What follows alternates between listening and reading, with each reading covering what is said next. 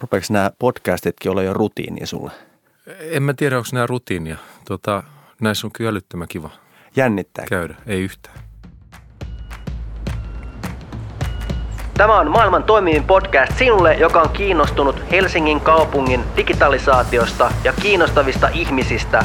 Joka jaksossa on äärettömän kiinnostava vieras ja muutossankari.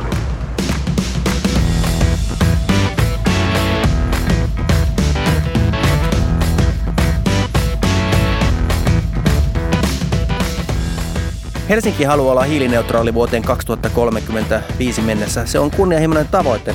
Ja tänään minulla on vierana mies, jolla on suuri visio, Antero Vartija Compensate-säätiöstä. Tiedätte, että katolisessa kirkossa, kun on tehnyt pahoja tekoja, mennään välillä rippituolien tunnustamaan papille pahat teot. Ja Anteron kanssa keskustelen, miten voimme tunnustaa pahat ilmastotekomme ja hyvitellä niitä.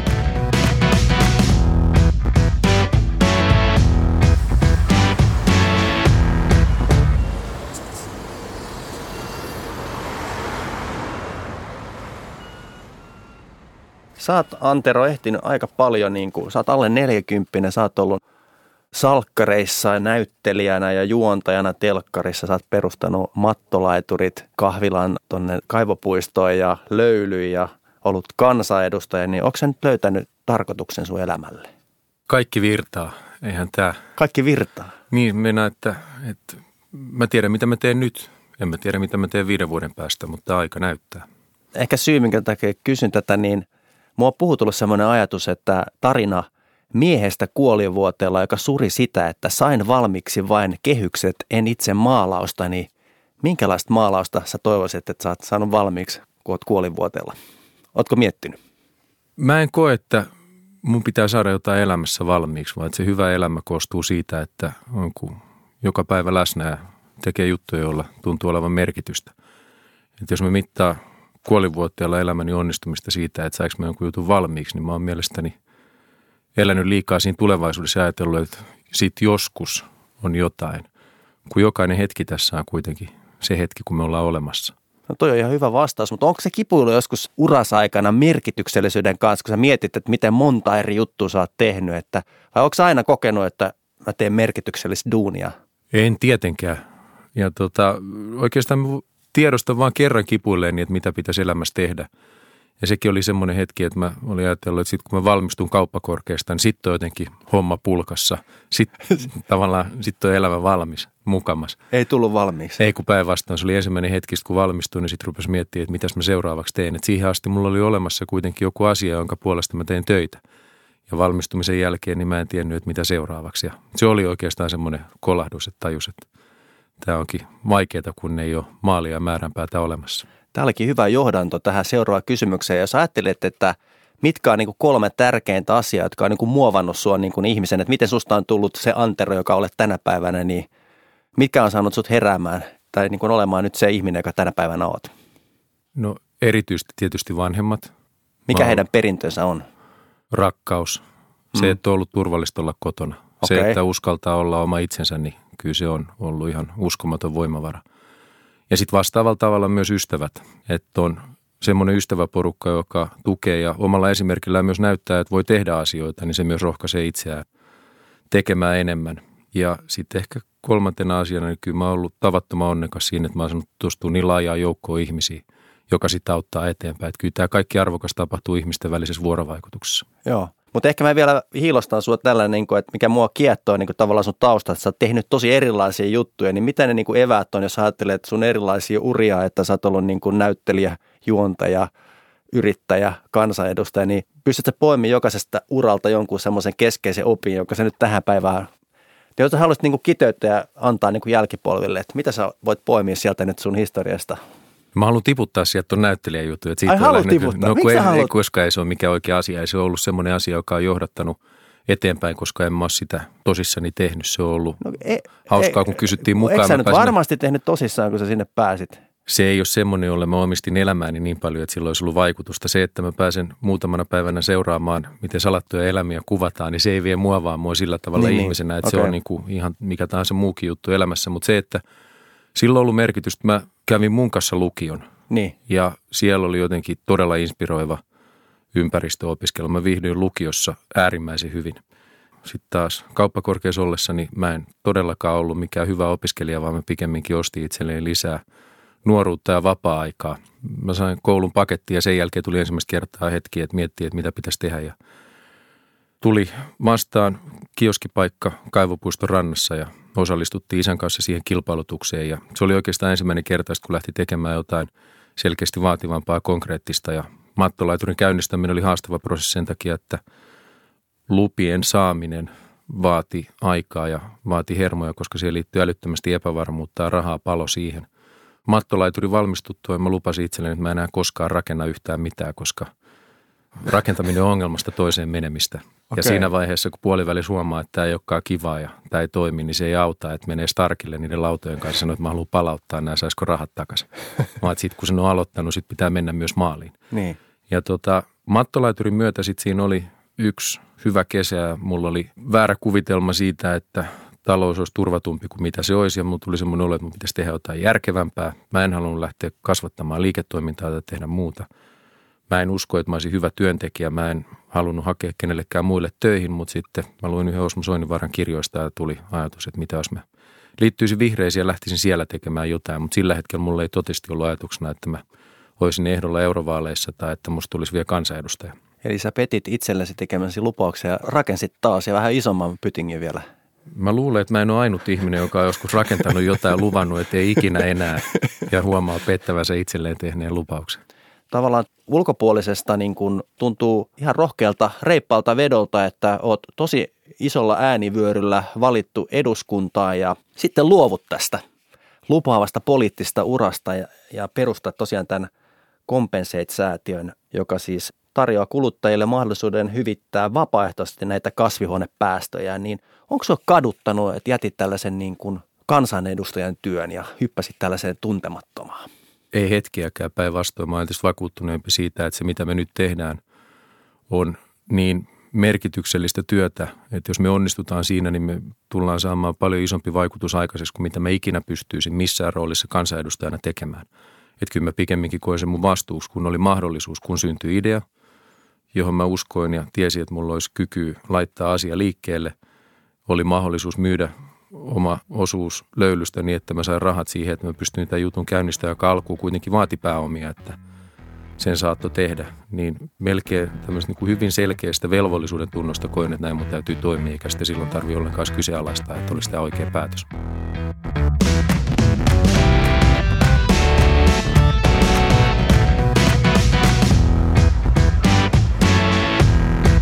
Minä rakastan podcasteja ja sen takia haluan tehdä myös maailman toimivinta podcastia, jotta taso säilyy.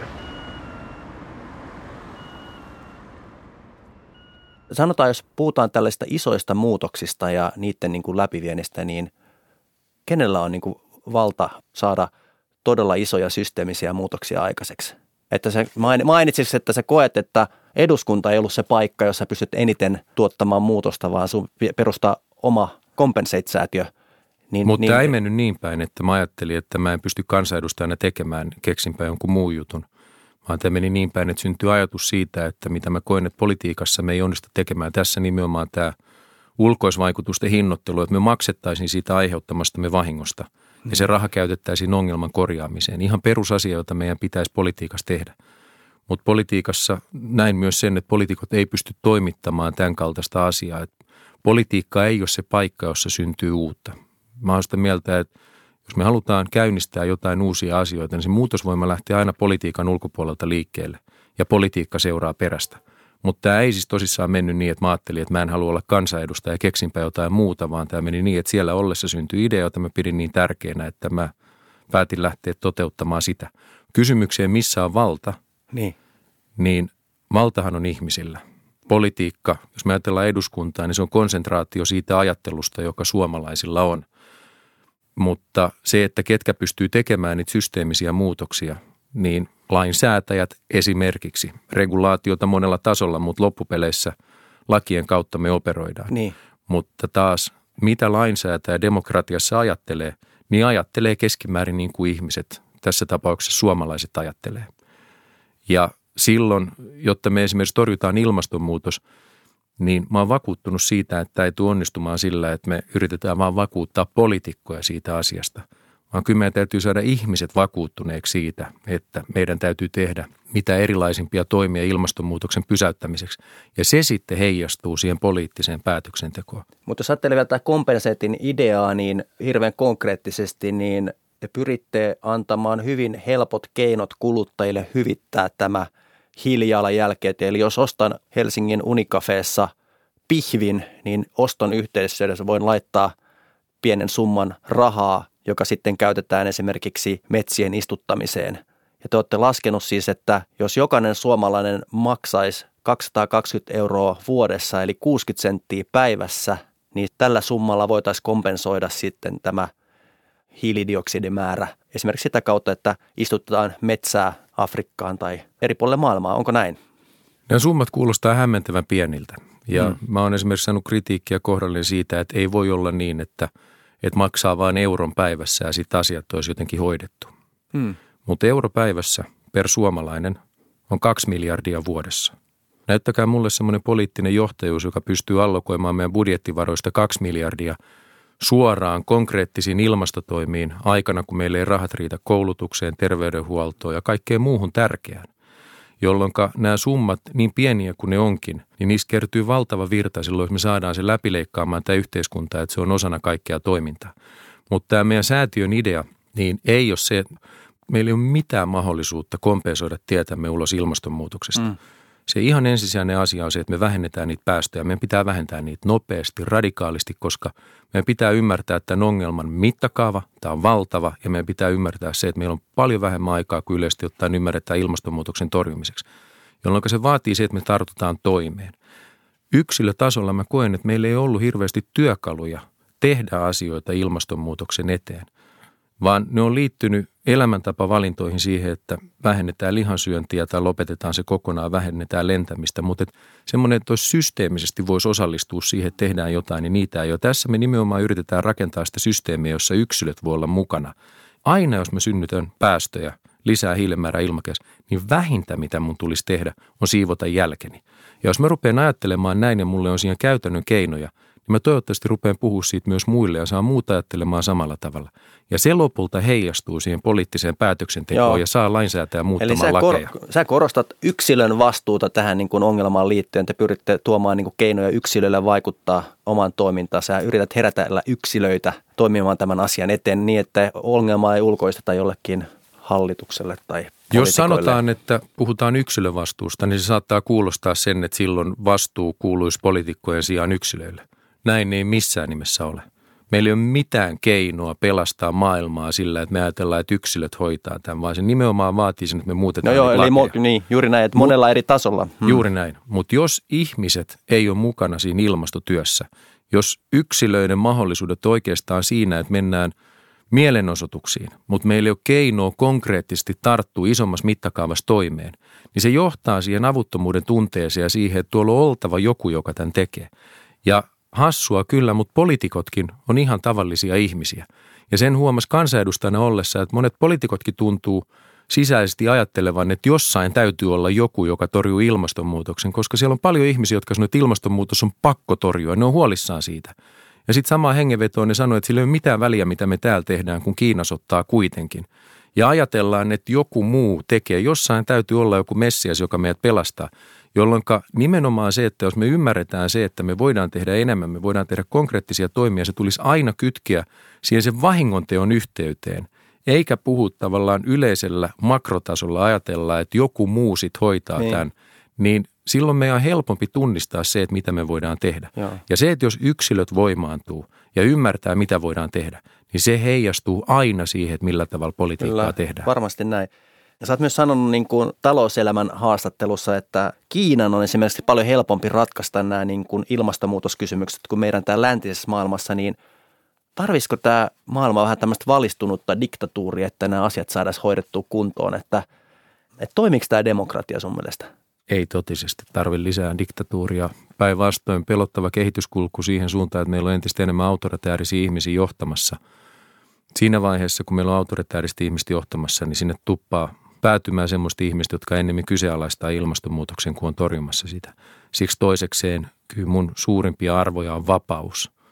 Joo. Ja diktatuuri ei ole se paikka, jossa tämä asia ratkaistaan. Syy, miksi mä sanoin näin, on se, että Kiinassa voidaan tehdä niitä todella päättäväisiä rohkeita toimia ilman, että seuraavissa vaaleissa heidät äänestetään pois. Mutta läntisessä demokratiassa me joudutaan ottaa huomioon se, että me tehdään nämä ratkaisut niin, että ihmiset hyväksyy, niin että me voidaan jatkaa niiden ratkaisujen eteenpäin viemistä myös seuraavien vaalien jälkeen. Mutta miten sä ajattelet, että onko tilanteita, jossa yksilön päätäntävaltaa pitäisi rajoittaa, jos nähdään, että se johtaa maapallon tuhoon? Et pitäisikö joissakin tilanteissa voimakkaammin niin kuin päättää ihmisten puolesta asioista, jos he eivät itse ymmärrä muuttaa toimintaansa? Kyllä, siis ihan ehdottomasti. Eikö tämä ole vähän niin kuin jo valistunutta diktatuuria? Ei missään, silloin, niin laithan kieltää. Tää- Meillä tämän demokratiassa tällä hetkellä on monet asiat kiellettyjä. Mm. Ei, ei, ei, ei sillä ole mitään tekemistä diktatuurin kanssa, jos me kielletään vahingollisia asioita.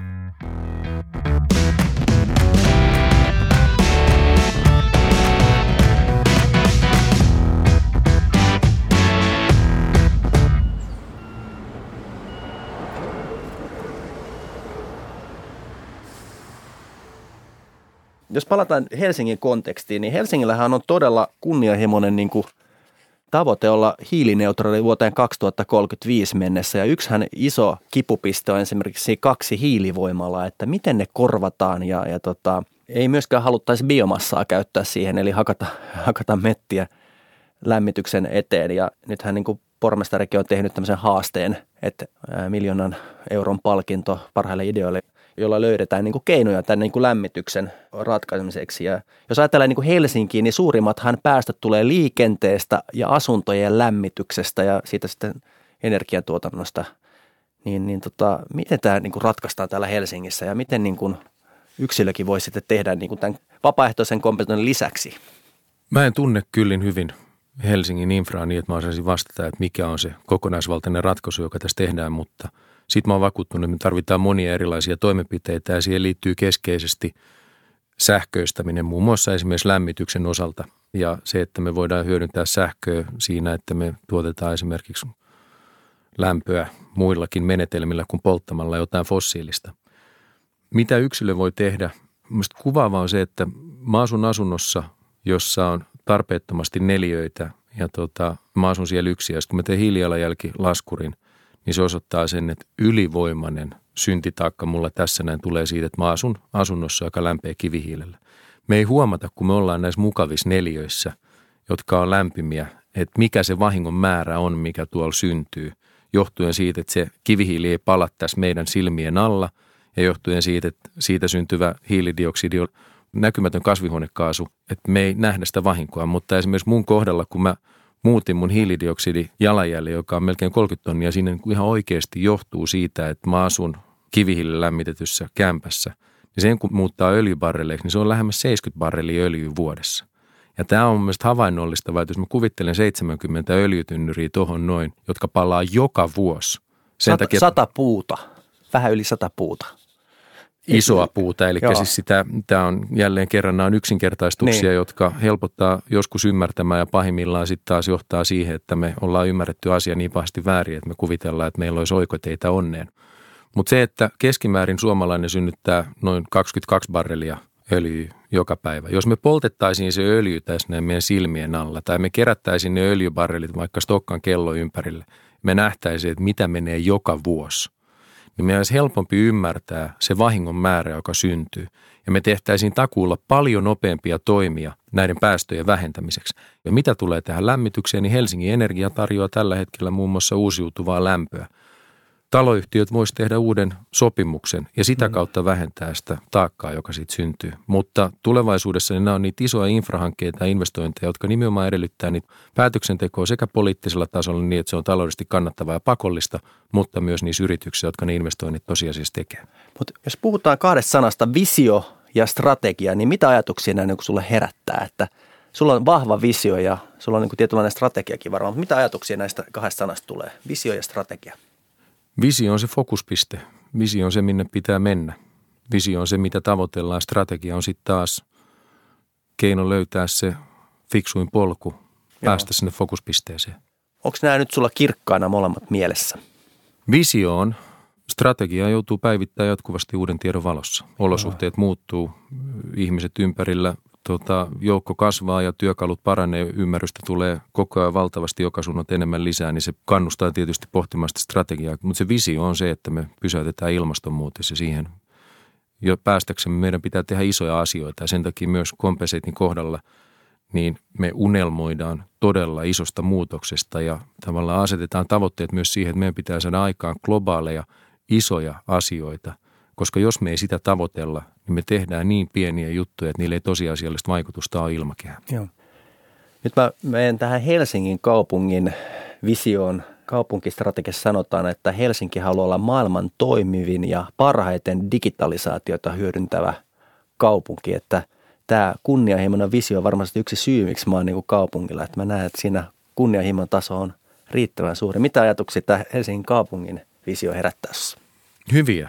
Ennen kaikkea mä oon todella ylpeä kotikaupungistani. Tämä muutos, mikä Helsingissä on tapahtunut, on mahtava. Tämä menee hurjaa vauhtia eteenpäin. Yhteisöllisyys ja viihtyisyys kasvaa koko ajan. Ja tällä tavalla pitää myös mun mielestä suhtautua asioihin, koska ihan kaiken, ihan jok ikisen asian maailmassa voi tehdä paremmin. Hmm. Jolloin asioihin ympärillä tulisi suhtautua sillä tavalla, että hei, tämä on makea, tämä on hyvä nyt, mutta miten tämä voisi tehdä vielä paremmin. Ja sieltä sitten taas syntyy tämä kehitys. Ja sitten taas kun me mietitään, että miten näitä voitaisiin tehdä paremmin, niin onneksi meillä on vihdoin tullut siihen parempaan tekemiseen hyvin keskeiseksi elementiksi se, että se parempi tekeminen on se, että jutut on kestävämpiä.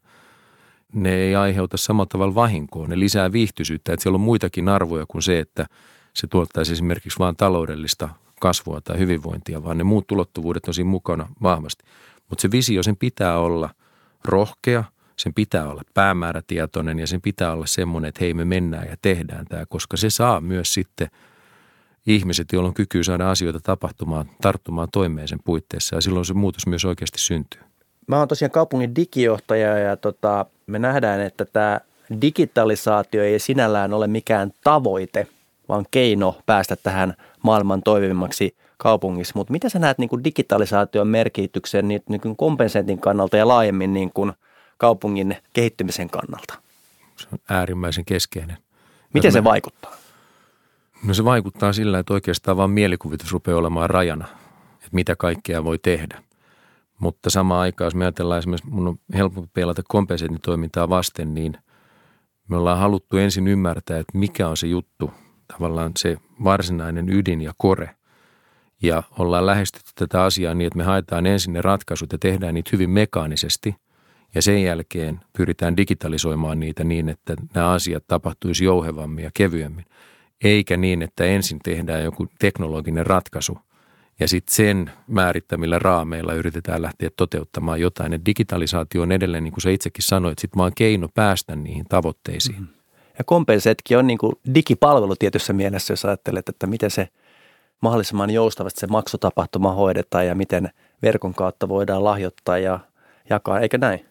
Joo, mutta sitten taas haaveet tulevaisuudessa, että jos me ajatellaan vaikka semmoista, että sä ostat jotain, niin sitten tulee automaattisesti tieto sun kännykkään ja sä näet sun hiilijalanjäljet. Samalla tavalla kun mä seuraan koko ajan unenlaatua, niin se on johtanut siihen, että mä teen asioita nukkuakseni paremmin, koska mä saan mittausdataa siitä. Jos sä saisit dataa siitä jatkuvasti, että kuinka paljon päästöjä sä synnytät, niin se tekisi paljon enemmän toimia sun omien päästöjen vähentämiseksi. Tulisi sitä sense of urgency vähän. No ihan takuulla. Ja sitten sä voisit myös tavoitella sitä, että sä rupeat maksaa sitä vanhaa velkaa, jonka sä oot vuosien saatossa synnyttänyt. Mutta digitalisaatio saattaa myös mahdollistaa sen, että kun sä maksat siitä, niin sä näet suoraan, että mihin se raha menee. Se menee sinne ilman välikäsiä, vaikka mm. lohkoketjuteknologian tai jonkun muun teknologian avulla. Sä näet, että kuka on se ihminen, jolle maksetaan siitä, että joku yksittäinen geotägätty puu kasvaa jossain päin maailmaa – satelliiteilla seurataan, varmennetaan sen kasvu. Nämä on kaikki mahdollisuuksia, jotka on olemassa, eikä vaadi mitään mahottomia edes tämän päivän teknologialta on tehtävissä. On, on. Mutta pitää olla ensin taas kannustimet ja insentiivit siihen, että tähän ryhdytään. Pitää löytää se marssijärjestys, että valtavan hyvä järjestelmän rakentaminen ei toimi, jos sitä ei sitten kuitenkaan ihmiset siirry käyttämään.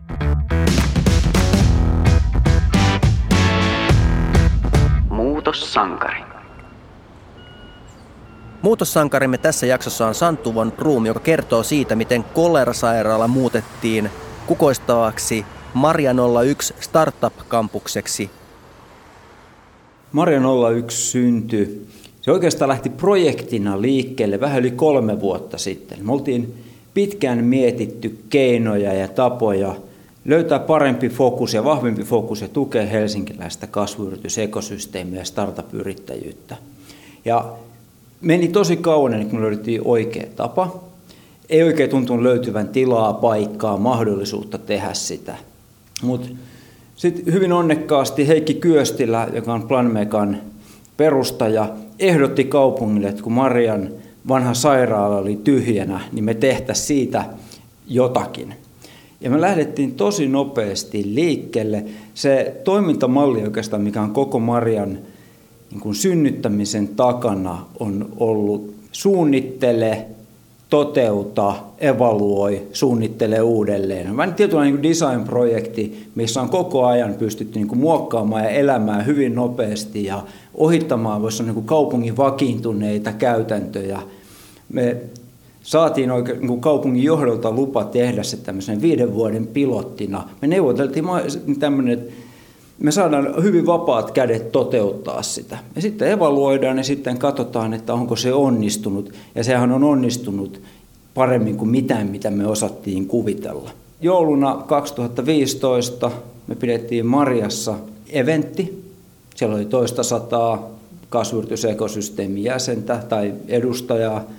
Et tästä nyt on mitä me tehdään? Me ollaan mietitty näin ja me tiedettiin, että me suunnitelma, joka me esitellään, esitetään, niin raadellaan ihan riakalais. Niin kuin siinä kävikin, mutta se oli lähdettykin ajatuksesta siitä, että me esitetään ja samaa tietä, kun se lähtee liikkeelle, niin me tehdään sitä uudelleen ja sopeudutaan ja muokataan ja kehitetään. Tämä on mun elämäni rakkain projekti sen takia, että tämä on myös osoittanut, että kaupunki voi halutessaan tehdä asioita toisella tavalla. Me ollaan oikeasti paljon notkeampia paljon parempia tekemään asioita nopeasti, kun me vaan halutaan ja meillä on riittävä iso maali.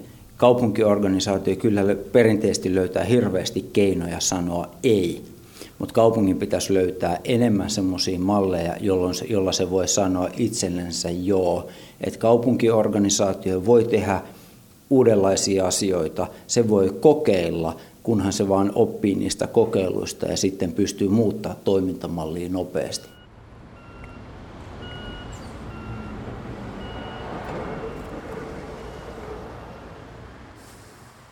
Meillä digistrategiassa yksi iso teema, tämmöinen palvelutarvetta ennakoiva kaupunki. Mulla on tässä tämmöinen esitekin sulle ja saat kiitokseksi tästä podcastista tämmöisen pienen esitteen. Eli ajatus on se, että me voitaisiin paremmin ennakoida kaupunkilaisten tiedon ja palvelutarpeita ja palvella vähän henkilökohtaisemmin. Eli ajatus siitä, että Mä uskotaan tämmöisen iso paradigman muutoksen, että aikaisemmin kaupunki on ollut aika reaktiivinen, että pakotetaan ihmisiä tulee toimistoon ja, ja sit sitä kautta saamaan palvelua tai täyttämään lomakkeita, niin me ajatellaan niin, että jos sulla on palvelutarve ja meillä on lakisääteinen tehtävä, ja, niin meidän pitäisi tunnistaa paremmin sun henkilökohtaiset tarpeet ja antaa se tieto ja palvelu automaattisesti ilman lomakkeiden täyttöä esimerkiksi. Ja esimerkkejä voi olla esimerkiksi se, että me voitaisiin niin kuin perheille, joilla on pieni lapsi, niin tarjota automaattisesti esiopetuspaikka tai koulupaikka ilman, että haetaan. Vaikeampi keissa on terveydenhuollon keissit, että – jos me tunnistetaan datasta, että olet vaarassa sairastua, niin voitaisiinko me kutsua sinut automaattisesti terveystarkastukseen, niin mitä ajatuksia toi herättää? Mutta just näin. Ja tähän maailman pitää mennä. Tämä on just sitä, että kaiken voi tehdä paremmin. Ihan kaiken voi tehdä paremmin. Ja kun mietitään, että mitkä on ne oleelliset asiat, jotka me haluttaisiin, että olisi paremmin tehtynä, ja ruvetaan miettimään ja nimenomaan tässä tapauksessa mielikuvitustamme käyttäen, mikä, mitä kaikkea voitaisiin tehdä, niin teknologia ja digitalisaatio tarjoaa ihan uskomattoman hyviä mahdollisuuksia, joita ei esimerkiksi 10-20 vuotta sitten ollut olemassa. Mutta mitä neuvoja sä nyt antaisit mulle, että tämä on niin kuin valtava haaste, tällainen ison, tämä on myös kulttuurimuutos hirveän pitkälle, muutos toimintatavoissa, että se ei ole pelkkää teknologiaa, että toimitaan proaktiivisemmin ja henkilökohtaisemmin. Ja jos ajattelet Helsingin kaupungin organisaatio, 38 000 työntekijää 43 000 työntekijää katsoo koko kaupunkikonserniin, niin miten tätä muutosta voi johtaa? Sulla on vielä niin kuin isompi muutoshaaste, mutta mitä neuvoja antaisit mulle? Mä en koe olevani asemassa, että mä voisin antaa sulle neuvoja. Mä voin ajatella ääneen. No ajattele ääneen. Kun mä sanoin aiemmin, niin kaikki arvokas tapahtuu ihmisten välisessä vuorovaikutuksessa. Kyllä. Jos sen laatua pystyy parantamaan, niin, että ihmiset puhuu rehellisemmin keskenään, tuo paremmin niitä ongelmia esille ja niitä taustoja niille asioille ja ongelmille ja vaikka omille arvomaailmoilleen, niin se helpottaa näiden asioiden eteenpäin viemistä, jos me ymmärretään, että mistä se ajattelu ylipäätään kumpuaa. Että mä koen, että aika usein me sivuutetaan, että me tehdään asioita teknokraattisesti tai meillä on järjestelmät pystyssä, että miten toimintatavat, miten me tämä tehdään. Ja me sivuutetaan se, että minkälaisia me ihmiset ollaan, mitä me pohjimmilta ajatellaan, mistä meidän innostus ja pelot vaikka kumpua. Jos me saadaan parempi kytkös ihmisten välille, jos me saadaan ihmisten välinen kemia toimimaan paremmin, niin se heijastuu siihen kulttuurimuutokseen, joka sitten taas on oh. Niin kuitenkin se kaikista tärkein asia. Jos kulttuuri on hyvä, niin silloin saadaan muutos syntymään. Niin. Jos kulttuuri ei ole hyvä, niin vaikka olisi kuin hyviä tavoitteita, hieno visio, mahtava strategia, niin sen toteuttaminen on vaikeaa. Mutta miten sitä kulttuuria muutetaan? Niin sehän on se, ja sitten se ehkä tuska, mitä itselläkin on, kun on iso organisaatio, niin mä en niin kuin repee vaan niin kuin ihan kaikkea. Hmm. Eli miten tätä kulttuuria oikeasti isosti voidaan muuttaa ja miten sä niin kuin taklaat sen, että meillä kaikilla on vain 24 tuntia vuorokaudessa? Se on ky- kysymys, jonka mä olisin halunnut taklata niin monta kertaa. Näitä tunteja, jos saisi jotenkin tajuttua enemmän. Tota, se, että huolehtii sit ihmisten hyvinvoinnista on hyvin tärkeä. Mutta samaan aikaan se hyvinvoinnista huolehtiminen niin ei mun maailmassa tarkoita kuitenkaan välttämättä sitä, että meidän pitäisi olla enemmän vapaa-aikaa, vaan me pitäisi olla – asioita, joihin me itse uskotaan, että me päästäisiin tekemään merkityksellisiä juttuja. Tämä on myös yksi, että kuullaan aidosti sitä, että mitä ihmiset haluaisi tehdä, mitä ne haluaa, mikä on niille oikeasti tärkeää siinä tekemisessä. Ja jos ihminen pääsee tekemään niitä asioita, jotka on aidosti sydäntä lähellä, niin hän loistaa eri tavalla ja vaikuttaa myös siihen, että miten he käyttäytyy ja toimii keskenään. Tämä on hidas prosessi.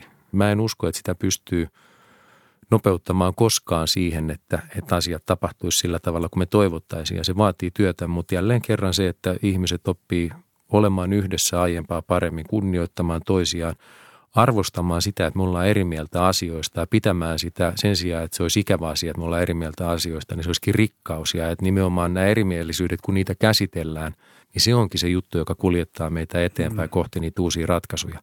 Mutta kaikki lähtee siitä, että kuin me kohdataan toinen toisemme. Et vaikka olisi kuin hyvä teknologinen ratkaisu, mutta jos se heikentää ihmisten vuorovaikutuksen laatuun, niin siinä isossa kuvassa ei tulla onnistumaan. Niin.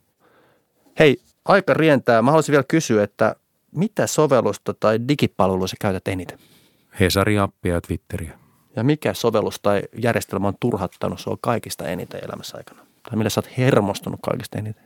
Jodel. Mielestäni se on kamalaa, että meillä on semmoinen järjestelmä olemassa, missä ihmisiä oikeasti kannustetaan juoruilemaan, kertomaan asioita, ollaan Vessan seinä. Niin, no siis sitä sopisi. Ei, Digitaalinen vessan seinä, sielläkin, jossa nimettömänä saa Sielläkin on paljon oivaltavampia asioita, mutta jotenkin se, että me ruokitaan semmoista kulttuuria, jossa me vakoillaan toisiaan, me juorutaan toisistamme, niin se on mun mielestä käsittämätöntä. Miksi sä sitten käytät sitä? En mä käytä sitä, mutta mä tiedän kyllä se olemassaolosta. Hei, mä oon nyt tentannut sua tosi pitkään, niin – nyt sä saat kysyä multa ihan minkä kysymyksen vaan. Mikä on elämän tarkoitus? Mikä on elämän tarkoitus? Aloitit ihan helppo kysymys. Mä sain vain yhden kysymyksen. Mä ajattelin, että sillä pitäisi olla merkitystä. No, mulla on tämmöinen niin kuin kristillinen ö, vakaumus ja jollain tavalla niin kuin mä toivoisin, että mä voisin elää niin, että tällainen raamatullinen ajatus, että rakasta Herraa yli kaiken ja lähimmäistäsi niin kuin itseäsi. Että kyllä mä niin kuin ajattelen kanssa niin, että – jos mä olen hyvä toiselle ihmiselle, niin, niin tota, se tuottaa hyvää hedelmää. Ja, ja mä toivoisin, että tässä elämässä niin kuin voisin oman leiviskäni käyttää niin kuin sillä tavalla, että kuolivuotella ajattelee, että sain valmiiksi jonkun hyvän maalauksen, en pelkkää niin kuin kehystä. Loistavaa. Oliko tämä hyvä vastaus?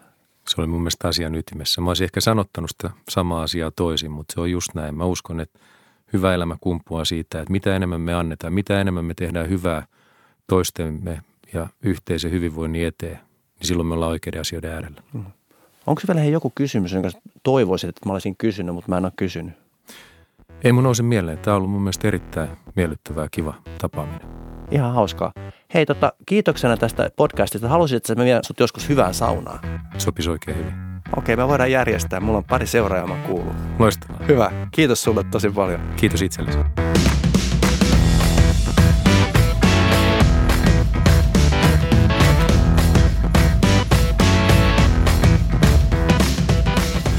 Tämä on siis maailman toimivin podcast. Jos tykkäsit tästä jaksosta, niin kerro sitä kaverille somessa. Ja voit lähettää palautetta myös sähköpostilla maailman toimivin podcast at hel.fi yhdellä ällä.